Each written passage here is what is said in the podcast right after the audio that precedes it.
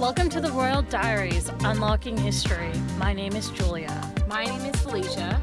We are sisters who love books, history, and talking about them both. We're doing a deep dive into the Royal Diary series. Come with us as we learn about the girls who became women that shaped history.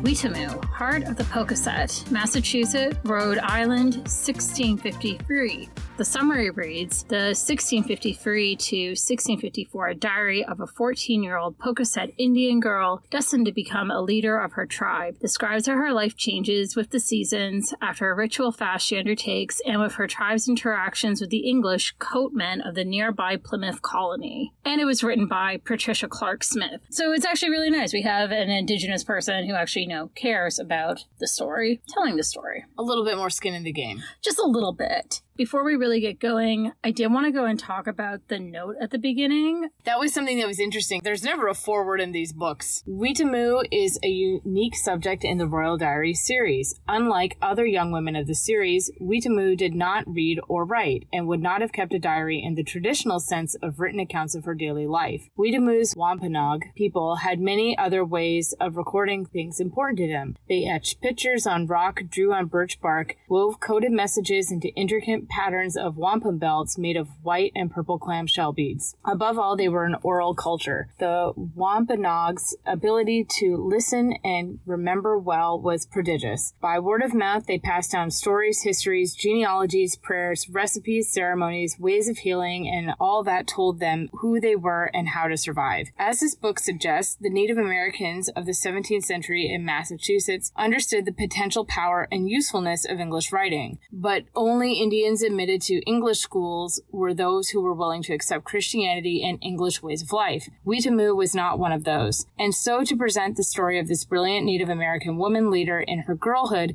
we have imagined here what her thoughts and experience might have been and how she would have kept track of them. We hope some sense of the wisdom of her people is conveyed in this fictional account of the real Weetamoo that forward should have been in front of how many of these books? Yeah. Just to give a little bit more historical context right off the get go. Because you don't know how many people I've seen on the internet who, for some reason, are just no fault of their own, genuinely were like, I thought these were legitimate. What? Mm-hmm. I mean, imagine you're a child and that line between fact and fiction is being very blurred here.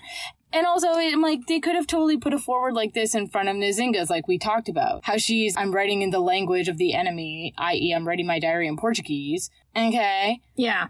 But at the same time, though, as we also in discussed within Nzinga, and even we actually brought up the wampum belt as an example in that episode when they talk about how they talk for the drums. Yeah. It's like that's a type of language, that's a type of literacy if yeah. we want to actually, you know, have a more expansive understanding.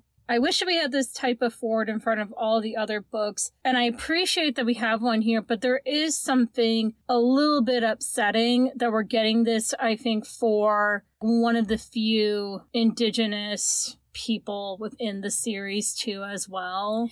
Well, then it almost before you can extend your imagination into the realm of fiction and get to know someone you know, as a character, but therefore, like, that's your entry point to getting to know them as a person, you're being told, kind of in a way, don't suspend your disbelief because mm-hmm. this is mm-hmm. all made up. And I'm like, well, all of them were made up. You don't feel that way if you just dive into reading, you know, Elizabeth I mm-hmm. writing about how we're running around Hatfield Court all of a sudden. You feel, oh, this is real. This happened. Mm-hmm. So yeah. pros and cons, pros and cons. Exactly. If mm-hmm. this was mm-hmm. something that she wanted to do just to feel a certain type of ownership or better about her writing, do you do you? I mean, it is a lot better too, though, than some of the offers where it's um, I went to India once in my life and I suddenly became super interested.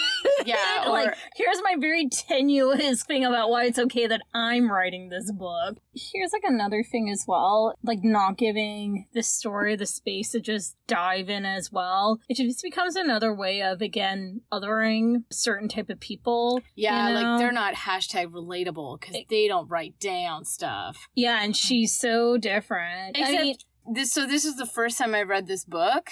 Really? Yes, because I've told you, we're now into Felicia hasn't read this book zone of when this was written, because this was written in 2003. So that, I think we're in the realm of Yeah. Alicia probably did not read these books now. You She's- definitely aged out of them. I've put into collecting mode. So this was my first time reading this book, and right away, this girl is already relatable to me. hmm So, I mean, considering she is told by her parents, you know, maybe you should take some time to yourself and uh, ponder patience. How dare this book speak to me? Yeah. Because I'm always talking about what I need to be doing to make myself a better person. Is, you know, I really need to actually have designated time to quiet my mind, be with my thoughts, maybe journal, not always distracting myself with my phone.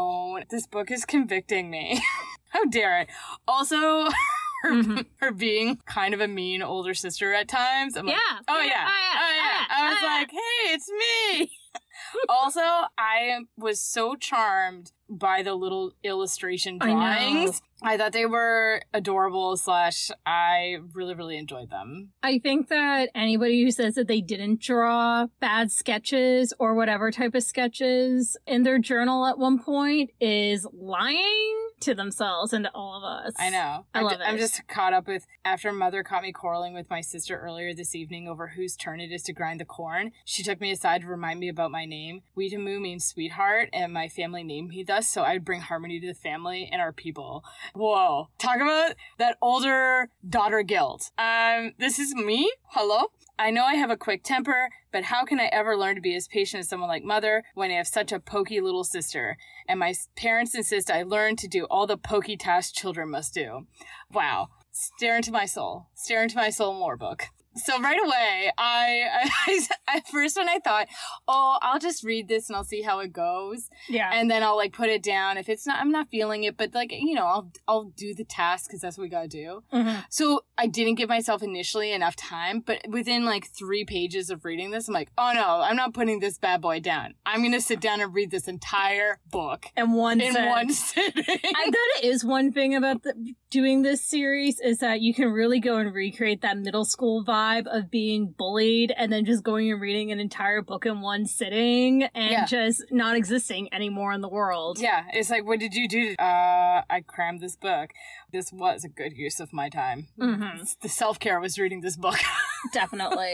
but what did you think about the book though, aside from feeling seen, heard, and understood? Which is what this book is supposed to do. That is the whole purpose of these Royal Diary books. I'm just saying.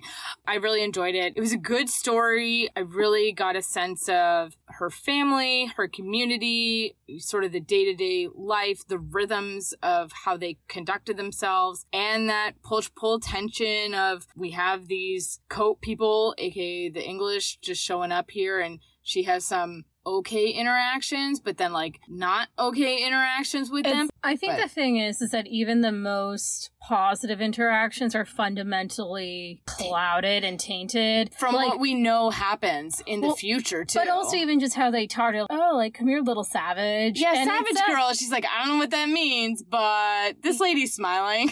she I- seems okay, I guess. But I think the thing is, so is that regardless of how positive the interaction is, is that because she's viewed as being inferior and as being uncivilized, it can never be a positive interaction. Yeah, because it's not a, an interaction of equals.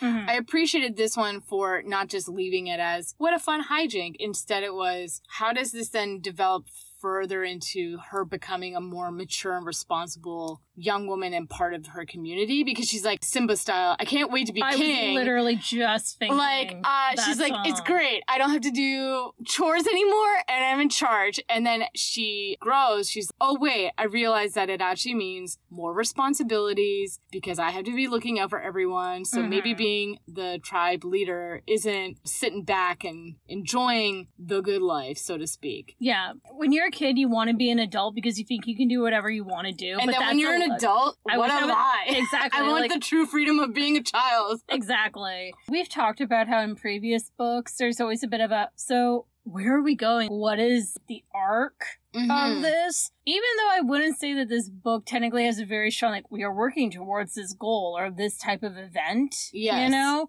There still was very strong pacing in the progression of who she was in terms of her character. It's very episodic, but all the episodes tie together very nicely. and they all build upon each other. Yeah, and then also, I think, isn't it just taking place within one year? Yeah, basically. Yeah, so I think that helps it. Yeah. Because to your point, it's not like I'm preparing to get married or I'm preparing to assume the throne or I'm preparing to go through this rite of passage ceremony mm-hmm. that we never see on screen. I'm looking at you, Mary Queen of Scots. Yeah. I thoroughly enjoyed this book. I really liked her character just because I'm always looking for myself. Also, I want to go and say, finally, of course, Cedar and I have already had our women's initiations back when we started our monthly cycles. What? But finally, a period, A period finally shows up. a wild period. A wild period, literally in the wild. Good for them. Exactly. Thank God. I'm very pleased. I'm very pleased about that. I think that the absence of period discussions or the absence of talking about like sexual health, which people talked about this type of stuff. We never went and talked about it.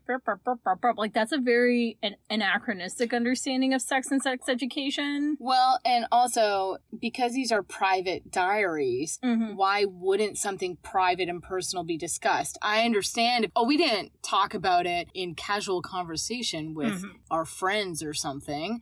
Are you telling me Marie Antoinette and her sisters never, I think, were cycling at the same time and like, Yeah. this is weird? Or, you know, it's like the fact that she and Louis haven't consummated their marriage. She definitely would have been writing about that. Yeah. Anyways, And that's the whole thing is you don't have to be overtly sexual. yeah. And that's not what we're saying at all. And also, menstruation as being this gross, icky, taboo thing that. which it's not. Think about the concept of your hair growing. yeah. That's actually pretty nasty. Yeah. So if you want to be like that, if you're like hair growing isn't, then menstruation shouldn't be weird. Yeah. Anyways, that's enough period talk for now. Tune in for our other tangential podcast, Period Pod. Oh, God. Any other thoughts about the book so far? I'll just say this like Sondoc, I'm very glad I read this. Mm-hmm. Check this one out. If you read it when you were younger and you were a bit like, "Burp, burp," you know what probably was a turnoff maybe for you? Who the hell is this? Where's Pocahontas? Exactly. Step aside. There's more than three indigenous women.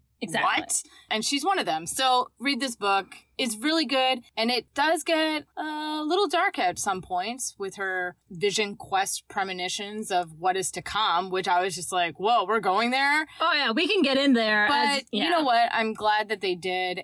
For this episode, which was really a suggestion that you made, which I really have leaned into now.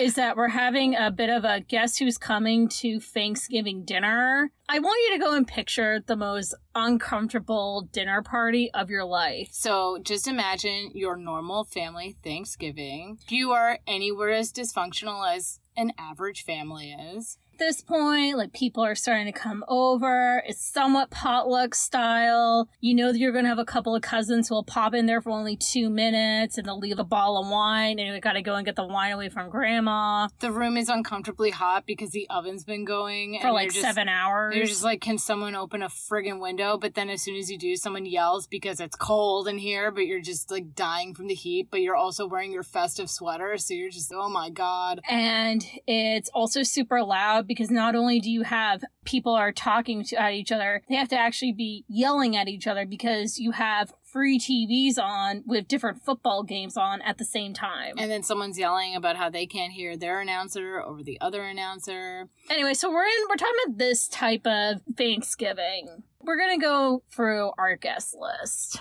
Initially, I was thinking about introducing Weetamoo at the very end. She's our guest of honor. But the thing is, so I realized that since that we are gonna be jumping a little bit back and forth in between different places, factions, points in history, that she needs a bit of an introduction and to ground us. And then we can go after we've sort of gone around the room and have made our introductions. So, who is Weetamoo? So, she was a Saunkskwa or a female Sachem, basically a chief. and she was a hereditary chief of the Pocasset. Within the government, basically, of her people, you have the hereditary chiefs, but then you also then have like elective chiefs within several allied tribes within like a particular region. And the Pocasset tribe, which she was part of, occupied present day Tiverton, Rhode Island from like 1600s onwards, but they had actually been around for like thousands of years at this point archaeologists know that indigenous people have been in what's now known as New England for minimum 10,000 years. She was born around 1635, but her birth year is a bit debated. So this book takes place in 1653. So technically she would be 18, but they fudge with her age just a bit in this, which, you know, understandable. She was the daughter of Corbitant, Sachem of the Pocasset, and an unnamed mother who also held significant political power. Now, I just want to go and say before we get around to talking about our other guests that I know there is a gross feeling about talking so much about the colonizers and the various actors who brought about the near annihilation and the continuing marginalization of entire groups of people, but they are part of Weetamoo's life and they are part of the story that we are telling today. Yeah. And further, by understanding the conditions that made a bunch of people get on a ship and permanently settle on the other side of the globe, we can also understand how colonization and continued settler colonialism came about and how it perpetuates. So, that all being said, our next guest is James the First. Oh,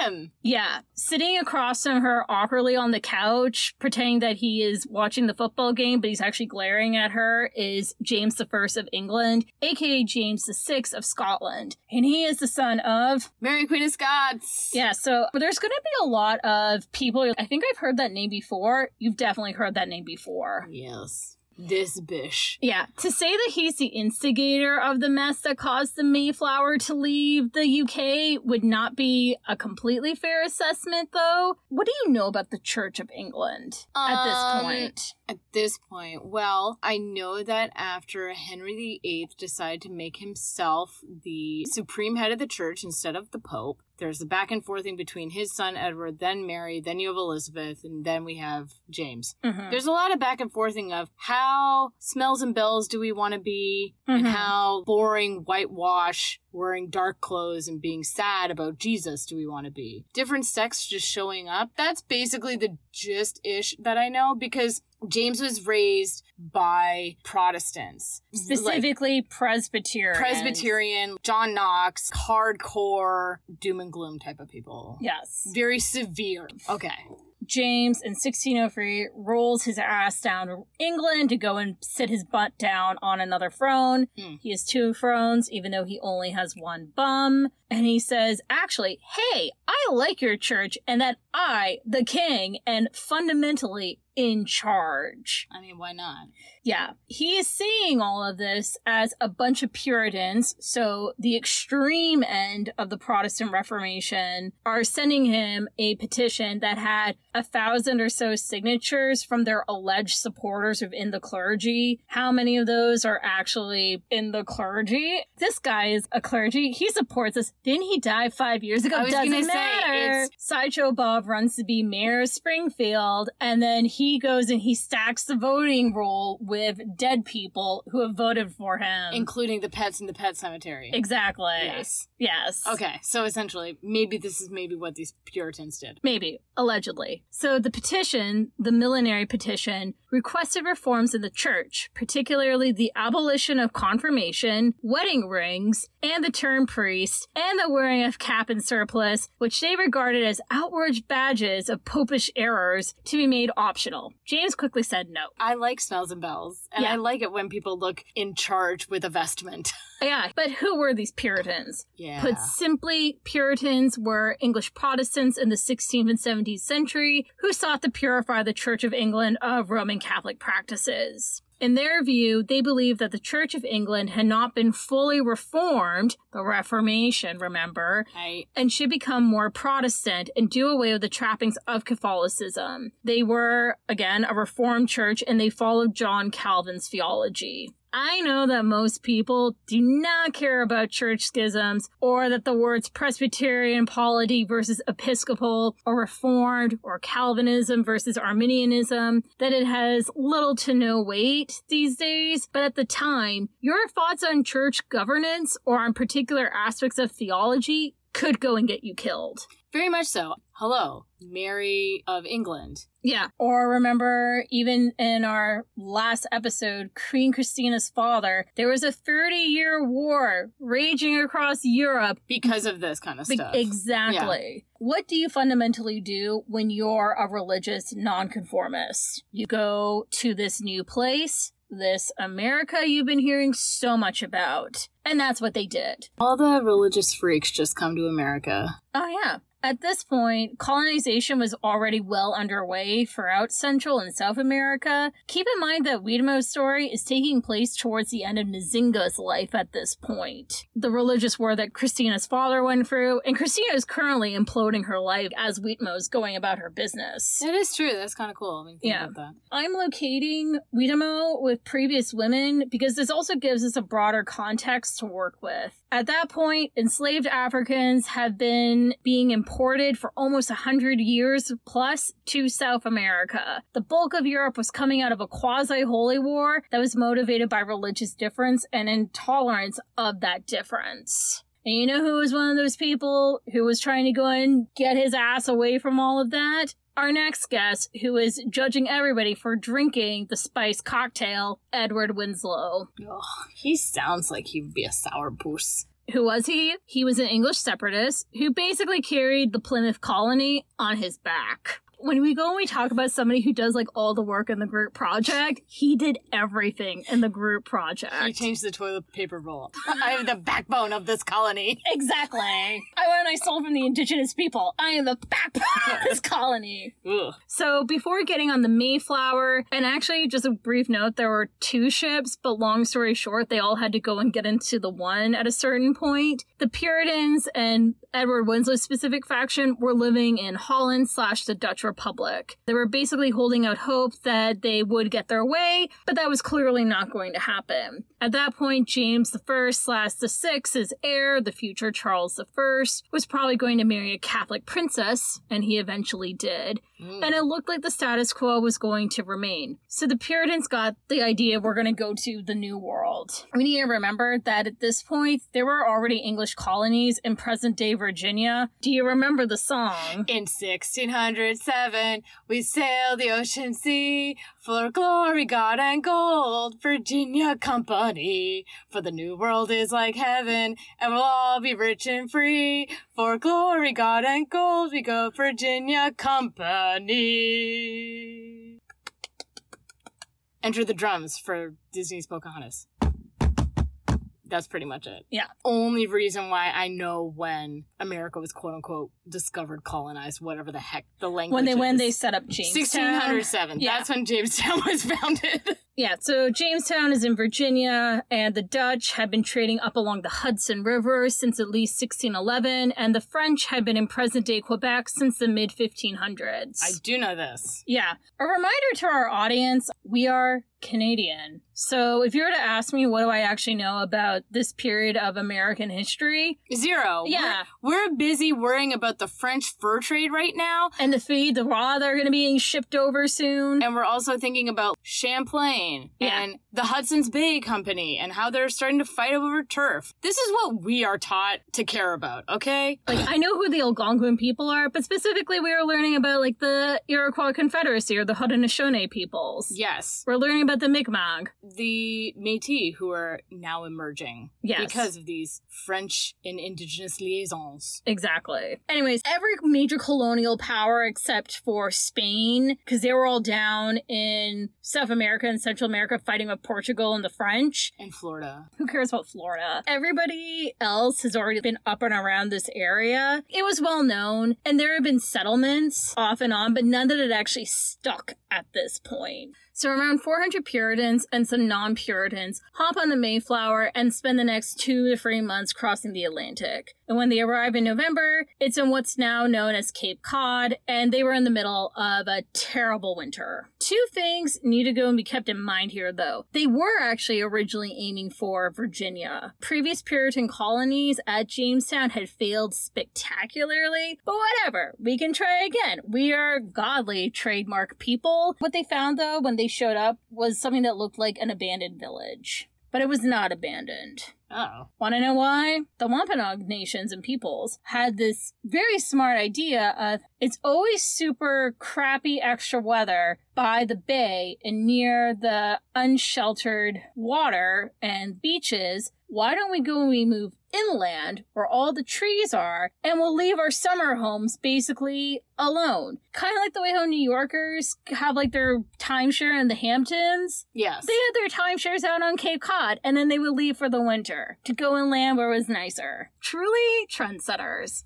So Piran is going to show up. They see the semi-abandoned village, and then instead of hmm, like wonder what happened here, they go and they start exploring. They go and they find some stuff. And instead of thinking, hmm, maybe having all these things here is a sign that people live here, their first move is to loot the Wampanoag stockpiles of food that they left behind. So they loot the stockpiles of food, finding several heaps of stands interspersed among the natives' planting fields and house sites. The English set to digging and discovered the underground storage pits containing diverse fair Indian baskets filled with corn, some in ears, fair and good, of diverse colors, amounting to three or four bushels. They carried away as much as they could within one of the Indians' copper kettles, which they also stole, then returned the, to the place two days later to feed another seven bushels. The English credited God's good providence for this supposed discovery, explaining that because they had nothing to plant the next year, they might have starved if they had not taken this measure. Presumably, such a justification would not have satisfied the Wampanoags, who had devoted numerous hours of labor to producing this seed corn for their own people's use. Now, they would have to go hungry so the English could eat. Certainly, they also resented the English rifling their abandoned summer homes.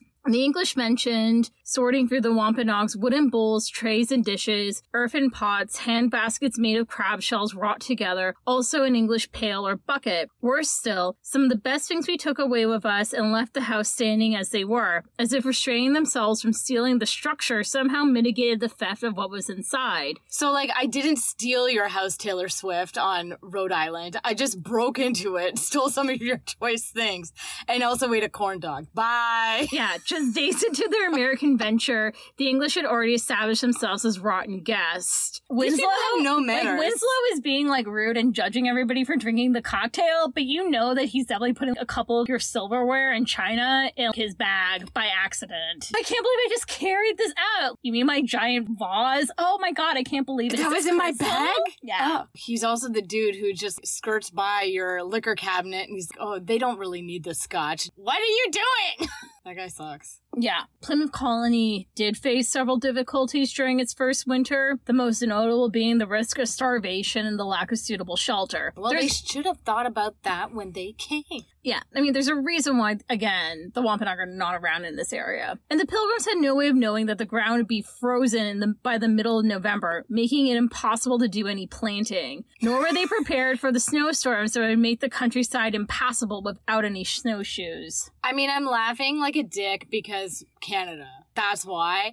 I understand, like, if there are people who are not from North America and have not experienced a North American winter, and then they come here and they're just ill prepared with their clothing or just they have not felt a cold like this. I feel bad for them. I uh, genuinely do. I mean, I have a friend who lives in the UK, and she gobsmacked me when I found out that they have free rounds of planting. We get one, maybe in a good year, you might get two. And several Puritans did die in that first winter. But again, due to help from the tribes the around the local area, they knew when they showed up, someone is trying to roll in here again and trying to set up. Oh my god. They got help, and all was not lost. Specifically, Squanto and Massasoit were significant figures, and they are also our next guest. Oh, hey guys. Squanto, he's not going to get a whole lot of time right now. Mm. He's just showing up. He's dropping off part of the cheese board he promised, but he actually got a better invitation to another friend's place. So he's ditching the party, especially when he goes and he takes a look. Is that the bitch who stole me? Yeah. Squanto, Awkward. whose name is actually Tisquantum, was a member of the Patuxet tribe, and they were located in the Massachusetts Bay Area. He's also the guy who was kidnapped in 1614 by Thomas Hunt, aka a good friend of John Smith's, Ugh. and he was taken to Europe. Tisquantum was in England, and that's where he learned the language. But he managed to return home in 1619 after being up north in what's now present day Acadia and Newfoundland. And he came back to find that his entire tribe had been wiped out by disease. Aw. That was Quantum. He just wanted to say, hey, I contributed a lot, but I don't want to contribute to this mythology anymore. I'm going to a better party. Do that. Take So- care of yourself, man. Massasoit did not go and check the group chat, so didn't realize he was going to bounce. So now he's standing there in the corner. When can I gracefully leave? I'm gonna just go now. No one's looking. Yeah. So he was the sachem of the Wampanoag Confederacy. But what is this Wampanoag Confederacy that we've been hearing all about? For hundreds of years, people have used tribe to refer to the confederacies of local sachemships known as the Wampanoags, the Narragansetts, the Mohegans, the Pequots. Yet this word also has been applied so indiscriminately to so many different kinds of societies throughout the world that anthropologists consider it almost meaningless in a way. I mean, t-shirts. Do I see words like bride tribe? I know. And I'm like, what? Right now, there's a preference towards paramount sachemship to tribe to describe the southern New England political structure, in which a prestigious and powerful or paramount sachem collected tribute from a network of other local sachems to enable him to lead their foreign diplomacy, warfare, and trade, and in some cases to spare them from his own attacks. Wampanoag oral tradition also has the paramount sachem serving as first among equals in periodic grand councils of the local sachems. These paramount sachemships or tribes were a reflection both of shared kinship and culture among the constituent peoples and of the decision of otherwise autonomous communities to form temporary confederations under prominent region wide leaders. However, to say that tribal divisions corresponded roughly to dialectical differences might be a confusing cause and effect. All Indians in southern New England spoke one or another dialect of the broader Algonquin language family, so when people who previously spoke different dialects allied with one another, it tended to standardize their speech. For this, I'm quoting from This Is Their Land. It was written by Silverman, and he's also indigenous, and he's using the word Indian. I know that, like, up here, we say indigenous, or we say First Nations, or you get more specific Metis, Inuit, etc. Or if you have, like, the specific group, we use that. But he's using Indian. That's the part of the parlance. Yeah, you're quoting essentially is what you're saying. Yeah. And, His, his word choice, not yours. yeah. Okay. Among the Wampanoags, that process was ongoing in the mid 17th century, with the Wampanoags of Martha's Vineyard pronouncing some words slightly differently from mainland Wampanoags. But that's like regional accents in a way almost. Yeah. The Wampanoags and the Massachusetts people to the north share the same dialect and perhaps not coincidentally were close political allies. The Wampanoags also easily comprehended the Narragansett to the west, whereas the speech of the more distant Algonquin peoples such as the eastern Abenakis of Maine or the Mohicans of western Massachusetts was more of a challenge. Winslow, so our dude, explained that though there is be a difference at a hundred miles distance of place, both in language and in manner yet, it is not so much, but that they very well understand each other. It's so funny when they show up here, they're like, how odd that these different people from different locations a hundred miles away understand each Winslow, do you understand what people are saying in Bath versus when you're in Cornwall? Yeah. Yeah, you're still speaking English, even if someone sounds hoity toity and even if someone has got a Cornwallian accent. Cornish. Whatever. I get your point, though. I get angry about this kind of bull hanky. I know. What is this strangeness? It's the same thing. Yeah. The thing is, so it isn't just like the language, though. Kinship was another foundation for tribal identities. Members of any given Wampanoag community were likely to have relatives in other Wampanoag communities. Yet the point should not be taken too far. Wampanoags also commonly have relatives among other tribes in the region, including political rivals. A better way to think about language and kinship as an element of tribal identity is as tools that leaders use when building a confederacy of local sachemships. When the English arrived in southern New England, those tribes, or paramount sachemships, included the Wampanoags, meaning Dawnland people or Easterners, under Ousamequin. His local sachemship was uh, Pokanoket of the northeastern Narragansett Bay, while his paramount sachemship extended from Ponoket up the Taunton River to its headwaters and due east to the tip of Cape Cod and the islands of Martha's Vineyard and Nantucket. There was also the Narragansett tribe of the west of the Narragansett Bay under the sachems Canonicus and his nephew, Miantonomo, whose reach extended westward to the modern boundary of Rhode Island and Connecticut. To the northwest was a collection of loosely affiliated peoples known as the Nipmucks, who often found themselves as pawns in the rivalries of southern sachems to reduce them to tributaries. West of the Narragansetts were the Pequots under the sachemship of Tatobem and the Pequots tributary, the Mohegans under the sachem Uncas. Finally, due north of the Wampanoags was the Massachusetts tribe of Massachusetts Bay under the sachem Nanepashemet, who were allied with Ousamequin and the Wampanoags against the Narragansetts. Okay, then. There were a lot of people in this area. Yes. we always go and talk about not wanting to reduce any group into a monolith, Mm-hmm. but it becomes even more obviously egregious how it's done. And that was a very small part of this section when I was reading about who was in this area, Yeah. and there were even more. It's sort of to hone in on the point of when people are. And then the natives showed up Yeah. and greeted us with wampum and corn. And you're just thinking. From who? whi- from who? Which specific one of those groups that you were just talking about? Yeah, the main thing to go and think about it as you have specific groups, like specific, for lack of a better word, tribes, Yeah. villages, towns, really, because they would have populations up to 100,000 people. That's a town, easily. I can think of towns that have smaller populations. They existed, but they were under the Confederacy and basically like an allyship. To bring it back to our guy who is, again, now looking at the group chat and texting, Why didn't you tell me we were ditching Massasoit?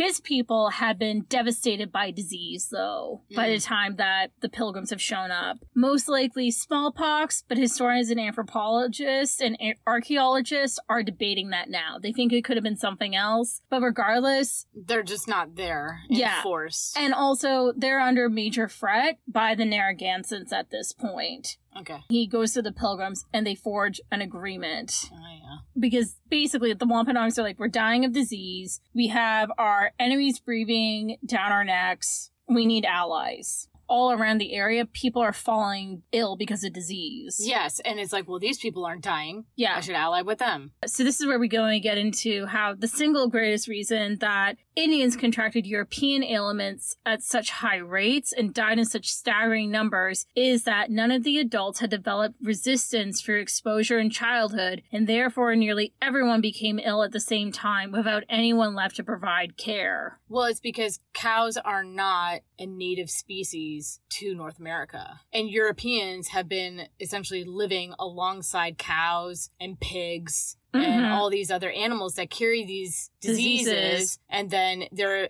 essentially inoculating themselves from things. First inoculation against smallpox came from a variation of cowpox, Mm-hmm. which people would just get and you would survive cowpox, therefore you wouldn't be as susceptible to smallpox. Yeah. And if there are no cows around you, how would you develop a natural immunity? we need to also remember that in North, Central, and South America, because they didn't have livestock, then they weren't producing that disease. They also couldn't then go and give a disease that could then go and get taken back to Europe. That's how it happened like wildfire, like there. These maladies became virgin soil epidemics, diseases to which the populations at risk had no previous contact and therefore had not developed immunological resistance. At this point, above all, explains the sheer scale of the carnage. Parents, children, aunts, uncles, cousins, and grandparents all languished together. Those otherwise might have recovered with some basic nursing died miserably without food, water, and cleaning because nobody was available to provide essential care. William Bradford's description of a smallpox outbreak among Indians in the Connecticut River Valley in 1633 to 34 probably comes the closest to capturing the wretchedness of the epidemic of 1616 to 1619. Quote, fell down so generally of this disease that they were in the end not able to help one another, not to make fire, nor fetch a little water to drink, nor to bury any of the dead, but would strive as long as they could, and when they could procure no other means to make fire, they would burn the wooden trays and dishes they ate their, their meals in, and their very bows and arrows and some would crawl out on all fours to get a little water and sometimes die by the way and not being able to get in again. How like, could you just like watch that and then write in your diary about that an account? Help people for God's sake. The fact that people couldn't go and provide basic care is like freaking Florence Nightingale's like, hey, did you ever think that not going and leaving people to fester on dirty ground and like washing them on a regular basis might, you know, prevent death? Germ theory doesn't exist yet. Yeah, I get exactly. it. I get it. Squanto, have some mercury or something. Yeah. It's like, what? Exactly. This is what Massasoit is dealing with and mm. what the mm. environment is like at this current point. There has been contact with colonists before and with traders, and that brought disease and that brought devastation. And now it is one of those things, too think going back to we came across a village and it didn't look like there was anyone here that probably wasn't not just because people were moving in and out but it's like you would have whole villages wiped out so you probably had tons of these mm-hmm. ghost town settlement places. Yeah. They just vanished kind of way. Good Squanto, he's gone for just under a decade actually, and his entire tribe is wiped out by disease in that time. So that all being said, is that Massasoit made that initial alliance slash agreement with the colonists at Plymouth. And he was the one that had the most, I would not say close, and I wouldn't exactly say amiable, but one of those, we have to be practical about this. And he had that relationship with Edward Winslow. Mm that's basically like how we end up with there being a bit more of an agreement between the indigenous peoples with the Wampanoag people and the Puritans at this point. Why it went and became what it is, where there was actual formal agreements because of devastation, lack of resources, people dying, outside threats too from like other groups. And this sort of then leads to, in a sense, Edward Winslow writing in December 1621 Our harvest being gotten in, our governor sent four men on fowling, and so we might, after a special manner, rejoin together. And after we had gathered the fruits of our labors, they four in one day killed as much fowl as with little help besides, served the company almost a week, at which time, amongst other recreations, we exercised our arms, many of the Indians coming amongst us, and amongst us the rest of their greatest king, Massasoit, and with some ninety men, for whom three days we entertained and feasted, and they went out and killed five deer, which they brought to the plantation and bestowed on our governor, and upon the captain and others. And although it be not always so plentiful as it is was at this time with us, yet by the goodness of God we are so far from want that we often wish you partake in our plenty. So that was essentially the story of the first Thanksgiving.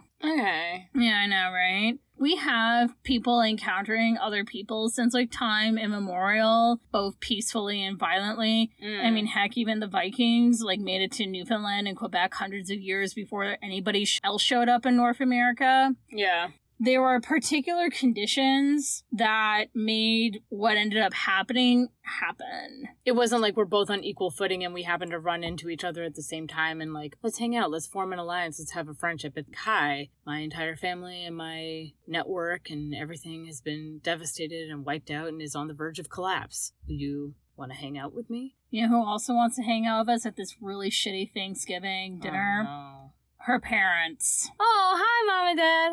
So in spring 1623, Edward Winslow traveled to a Pocasset village. He asked where their leader was, and apparently he was not at home. But he was greeted by this man's wife who hosts him. She shares her grievances with him, all the while while Edward Winslow does not clue in that he is speaking with a female sachem. Winslow gives the only account of this important woman in Puritan narratives. She was the leader, the wife of Corbitant, Wheaton father, and a relation to many. She experienced the arrival of the newcomers and their incorporations into native networks of exchange and diplomacy. She hosted Winslow and the other leaders at her large home. Like other women, she cultivated and sustained the fields that fed the families. She felt the dire impacts of the diseases that ravaged her relations. Living through the epidemics and the first wave of colonization, she experienced unimaginable grief and loss. Yet she birthed and raised at least two daughters, Weetamoo, or Namumpum, and Wootonekanuske, who survived several epidemics as well as threats of violence to mature into leaders among their communities. Yet in Winslow's account, the significant mother and leader was not even named.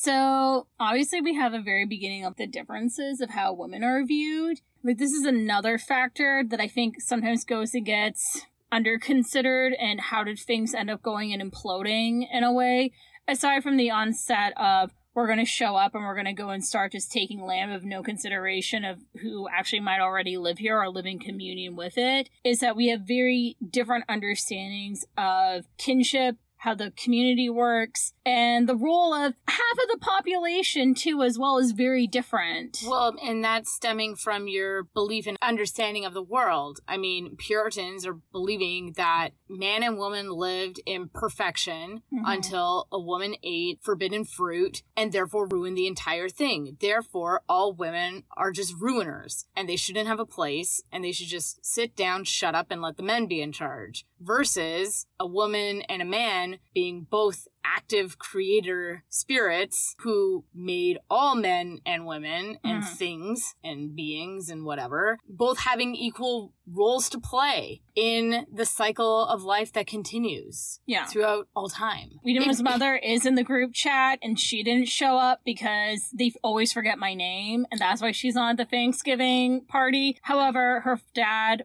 Corbandant is here though. He's gonna go and at least show up for the appetizer, but then he's gonna go and get a work call. And he was a man of considerable importance, as indeed any man who could command 300 warriors would be in the Wampanoag Nation, weakened as it was by the raid of the Tarantines and the plague that is, he was not always in sympathy with some of Massasoit's moves, and his known hostility and independent scheming naturally led us to inquire whether the strength of the Wampanoags had not been greatly underestimated by some, the reasonable influence being that Corbandant might quite naturally be expected to lead an open revolt if there had been any chance of success. The natives had not been held back in check by any doctrine of the divine rights of kings, and not looking upon the persons of their great chiefs as being endowed of any particular sanctity. Corbandant, while maintaining friendly relations with the whites, apparently did it more as part of the political wisdom than through a desire to encourage and aid them. He was undoubtedly the sachem who was with Massasoit in his sickness in 1623, the day before Winslow arrived at the Sowams and sought to arouse Massasoit's hostility to the English. Winslow does not mention the name of this sachem, but enough is known of Corbandant to lead to the belief that it was he.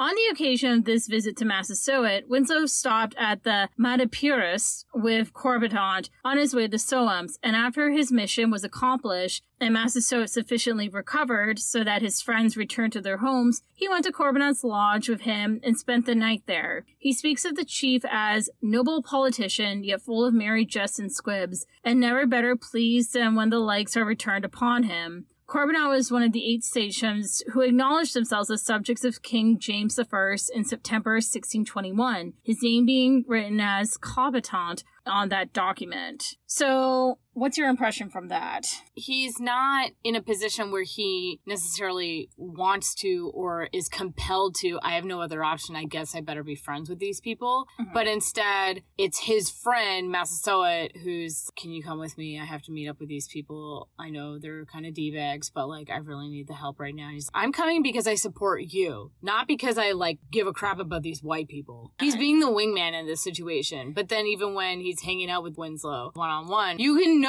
that he's just, I'll smile, I'll make jokes, but like as soon as you leave, I'm not gonna actively. You know who I'd really like to hang out on a Friday night? Winslow. Winslow. Yeah. He also has, in my considered opinion, one of the rawest questions of my life. This is recorded in Winslow's writings. If your love is so great and it grows such good fruits, why is it that when you come to our places or we go to yours, you stand as if ready to fight with the mouths of your guns pointed at us? Blah, blah, blah. And that's when he goes and he gets up from the dinner table. I could go and throw down right now, but I'm not. I'm not going to ruin this. I'm just gonna leave. Good for him. Yeah. But you know who's is sitting there and who's ready to fight? His son-in-law, Wamsuta.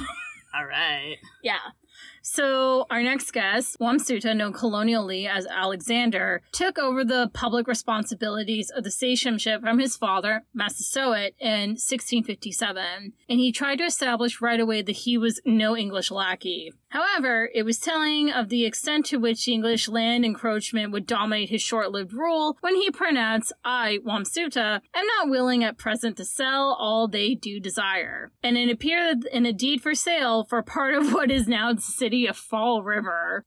I know, right? The fact of the matter is that the ceding of land to the English and trying to keep his people quiet about it became a signature of his time in office. Uh oh. I am not a crook. Exactly. On March 8, 1662, Wamsuta released his claims to the west end of Martha's Vineyard to William Brenton of Newport, Rhode Island, which so spooked the people of Aquinnah that they dropped their previous opposition to the Mayhew mission, apparently in an effort to secure English allies against the sachems' overreach. He basically was selling other people's land. Like out from under them. It basically, he's like, I'm in charge of the big thing, so I can do what I want with the little thing. That's pretty shady. Yeah. And the thing is, like, they really did have good reason to worry. Two months earlier, Wamsuta sold Peter Tallman of Newport a massive area bounded in the north by the Seven Mile River and modern Attleboro, extending east to the Coggeshite of modern West Bridgewater, then south to the shorelines and west to the Narragansett Bay, thereby encompassing most of the sachemships of Sakonnet and part of the Pocasset. What one person needs this much land?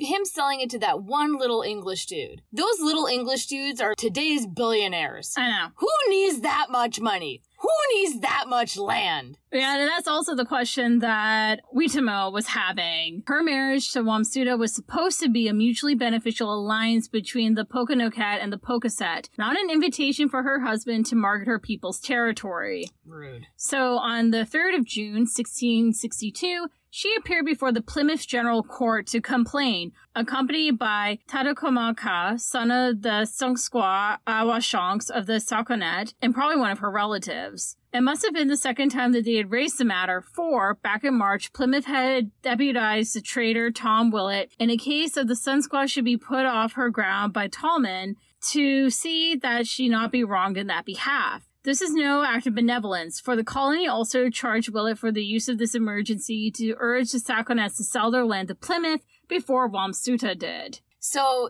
don't get your land sold out from under you by that guy.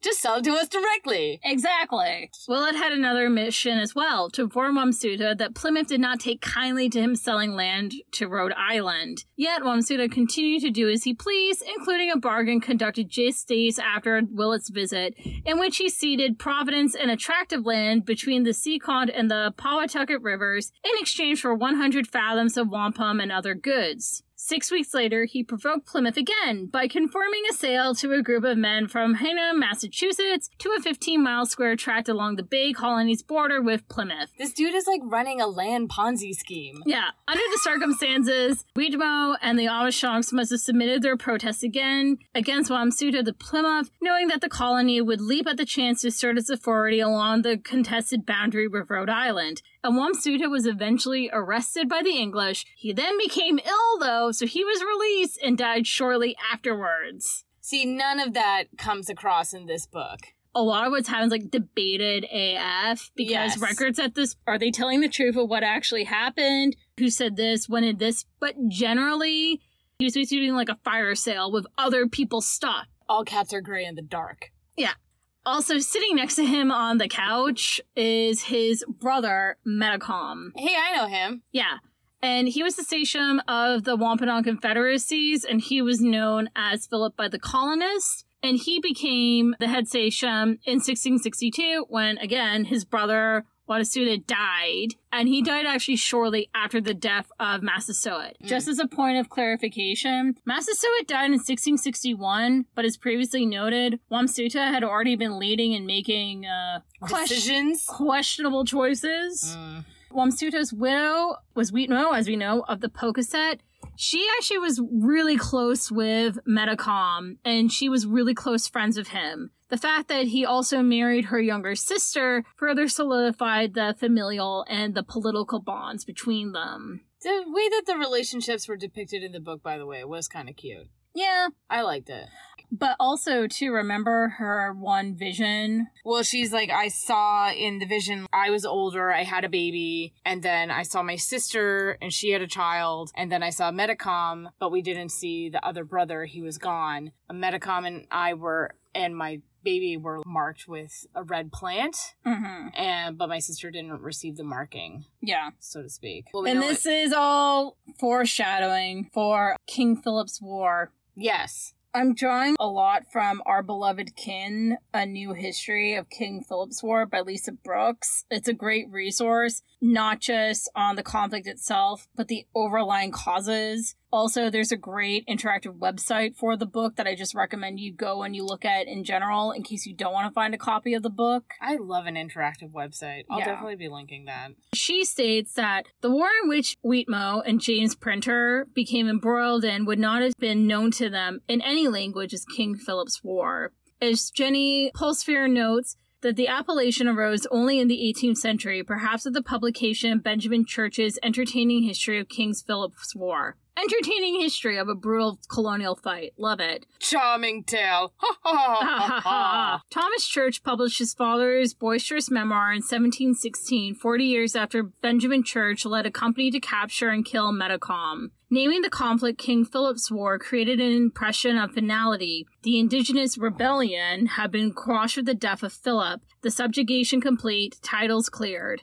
This act of naming contained the war from an ongoing, multifaceted indigenous resistance led by an uncontainable network of indigenous leaders and families to a rebellion, an event that could be contained within one year by a single persuasive insurgent who had taken his exit and vanished. When you call the struggle King Philip's War, if there's no more King Philip, then the war's done. And also, too, at one hand, he was not an insignificant figure in this. I mean, he was leading the Wampanoag Confederacy, Yes. but it wasn't just them, and it wasn't just his choices going Yes. on. But the thing is, like, what is this war? It's considered to be the greatest calamity of 17th century New England and is arguably the deadliest war in colonial American history, even more so than the American Revolution. So, Bet you don't learn that. Probably not. I didn't know that. In just over a year, 12 of the region's towns were destroyed and many more were damaged. The economy of Plymouth and Rhode Island colonies were all but ruined, and their population was decimated,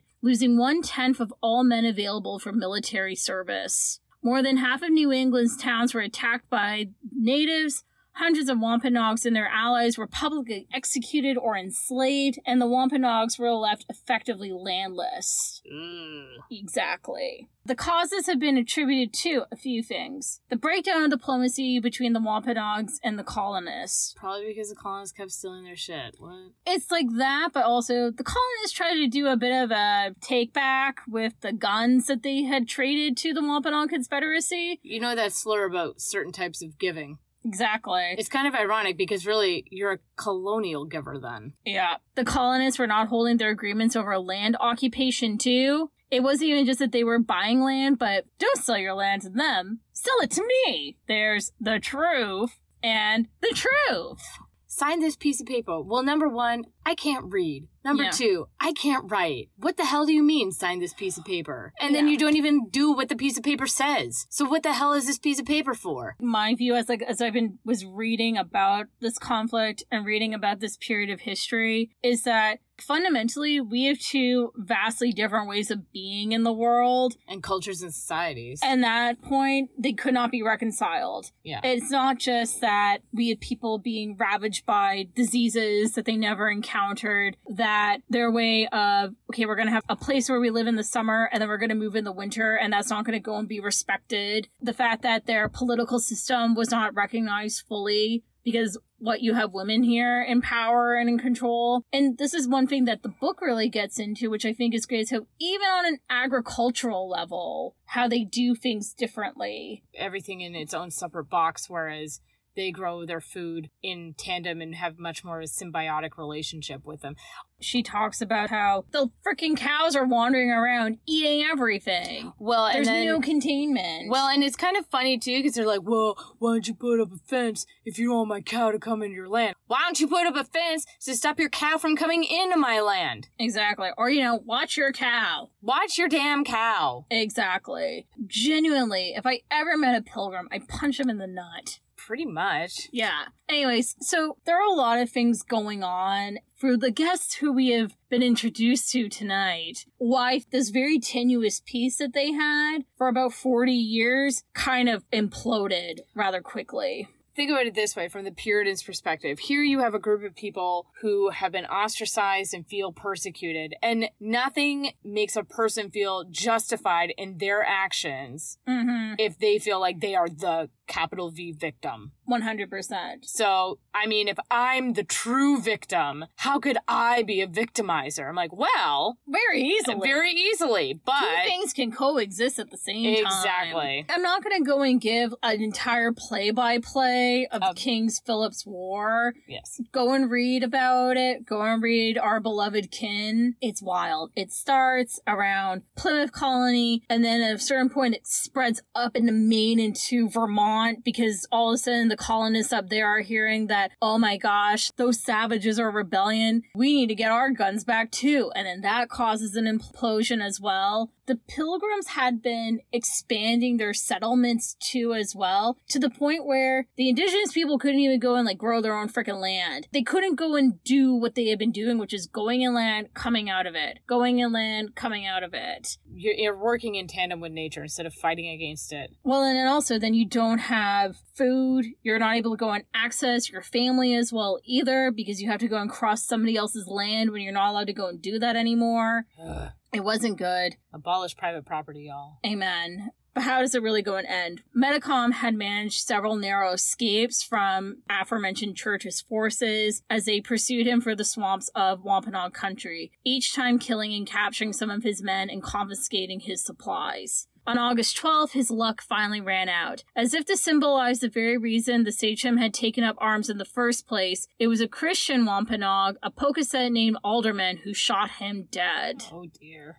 The war in southern New England largely ended with Metacom's death. More than a thousand colonists and 3,000 natives had died. More than half of all New England towns were attacked by native warriors, and many were completely destroyed. Several natives were enslaved and transported to Bermuda, including Metacom's son, and numerous Bermudans they claim ancestry from the native exiles. Members of the Sachem's extended family were placed among colonists in Rhode Island and eastern Connecticut. Other survivors joined western and northern tribes and refugee communities as captives or tribal members. Some of the native refugees returned to southern New England. The Narragansett, Wampanoags, Podunks, the Nipmucks suffered substantial losses. Several smaller bands were virtually eliminated as organized bands, and even the Mohegans were greatly weakened.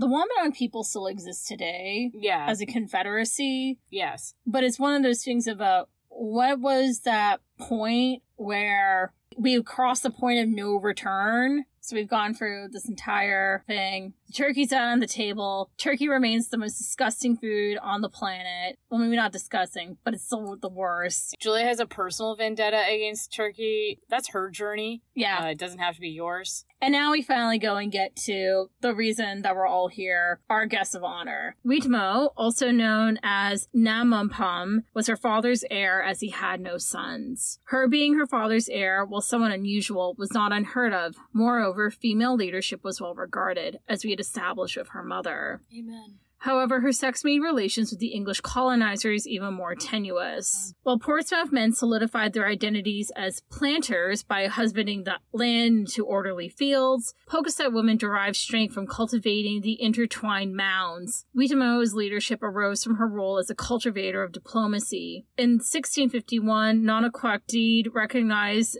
Weetamoo's title as the Squaw Sachem, a phrase Englishmen erroneously translated as queen or sachem's wife. English women's status was defined primarily by the men to whom they were bound, by birth to their father's rank, and by marriage to their husbands. Thus, it was challenging, despite the recent reign of Queen Elizabeth I, for English settlers to conceive of a native woman governing in her own right, particularly given that in their hierarchies of race, class, and gender, an quote unquote Indian woman would rank far below themselves. But despite these points of view, Weetamoo was still considered a strong leader who, while wanting to have a better than acrimonious relations with the colonists, was also not a pushover. As we already know, she disagreed with her husband over the selling of Pocasset lands without her consent and was generally wary of the swarming that was happening by the colonists. These white men are dangerous. Exactly. Regarding the war, Weetamoo probably shared Metacom's belief that the English had actually poisoned her former husband. Fair enough. Also, when I say former husband, by the way, the woman married five times. And I'm not saying that as like a criticism at all. It's just like it's a fact of history. She was married briefly before she married Wamsutta, and she got married to another guy who died. Then she got married to a guy who supported the English. She divorced him. Hmm. And then she ended up going and marrying a guy part of the Narragansett. And they apparently had a really nice marriage while it lasted. That's nice. Yeah. But that's not the point. But she definitely went and blamed the colonizers for repeatedly trying to swindle her out of her land, though. She had been at the forefront of the Wampanoags' reproachment to the Narragansetts, which is part of what made the Wampanoags believe that an anti colonial uprising might be possible in the first place. Not least of all, her sister remained married to Metacom. Nevertheless, Church urged her to, seek protection of her friend, Governor Winslow, a puzzling characterization given Winslow's history of high handedness with Indians, and stated belief that Weetamoo was undoubted a secret friend of Philip. No, if the people went to war, she was going to be among the sachems to lead it. She knew these people, she knew Winslow, she knew Church, she knew what these people were about, and because Metacom at this point, he's starting to go and gather forces, and they're you should go. Not, uh, no. Of course, she was going to go and be a significant figure in an anti-colonial struggle. They didn't have a good relationship with the Pilgrims. Anyways, Yeah. I'm not going to do a play by play of her role in the war. Aside from us knowing that a lot happened, we have differing and sometimes conflicting records. Even regarding her death, we don't know exactly what happened. This is again another example of a woman who we have some information about her life, not that much personal information. And what we do have is usually being written from the perspective of the people whose main goal in life was to occupy and exploit the land of her people and to drive them away. and to destroy her. Basically. Yeah. And so what happened was is that they went and they made an allies of the Narragansett, their old enemies. The whole reason why they went and they made an agreement with the Pilgrims because they were worried about the Narragansett. It got to the point where they said, "Nope, gonna go with them instead of you." I really wish they had done that a little sooner, but you know, hindsight's twenty twenty, right? Exactly. So, not only were the English in pursuit, so was a bevy of the colonist Indian allies. No sooner had news of the war reached the Mohegans that the Uncas declared his support of the English, volunteered 50 men to assist in the campaign, and delivered two of his sons to Boston as hostages. No, Uncas. Yeah, but as like a brief aside, Mary Rowland was a Puritan woman who got captured by the Pocasset people Mm. during this time, and she wrote an entire like account of her survival, and that basically launched the genre of I was held hostage by the indigenous people. Here's what I went through. AKA these clickbaity stories of I survived with the Pocassets. Read how I did it. exactly. Oh my god. yeah. I think we had to read a book like that in school. My hair is so unusual and golden. They call me corn silk. I'm like, GTFO with this. Exactly. We were small children, like we even remember like this is fishy. I was like, what? Uh, yeah. At least 50 praying Indians from Massachusetts also stepped forward to assist the colonial troops. Despite constant English suspicions that their Indian allies were playing a double game, native guides led colonial forces to the very edge of Wampanoag Camp the 1st of August, 1676, and then served with distinction in a bloody four hour battle conducted in a disorienting pre dawn light. Wampanoag losses that day were reportedly severe, including four captains, or Mokokomp, and their valiant resistance allowed the rest of the people to escape. Metacom, Tispaquin, and their followers continued northwest towards the Nipmuc country, while Weetamoo, Awashonks, and their followers broke south towards the Narragansetts. These were the friends and relatives who provided the Wampanoags with succor so they could mourn the lives they had already lost and recover their strength.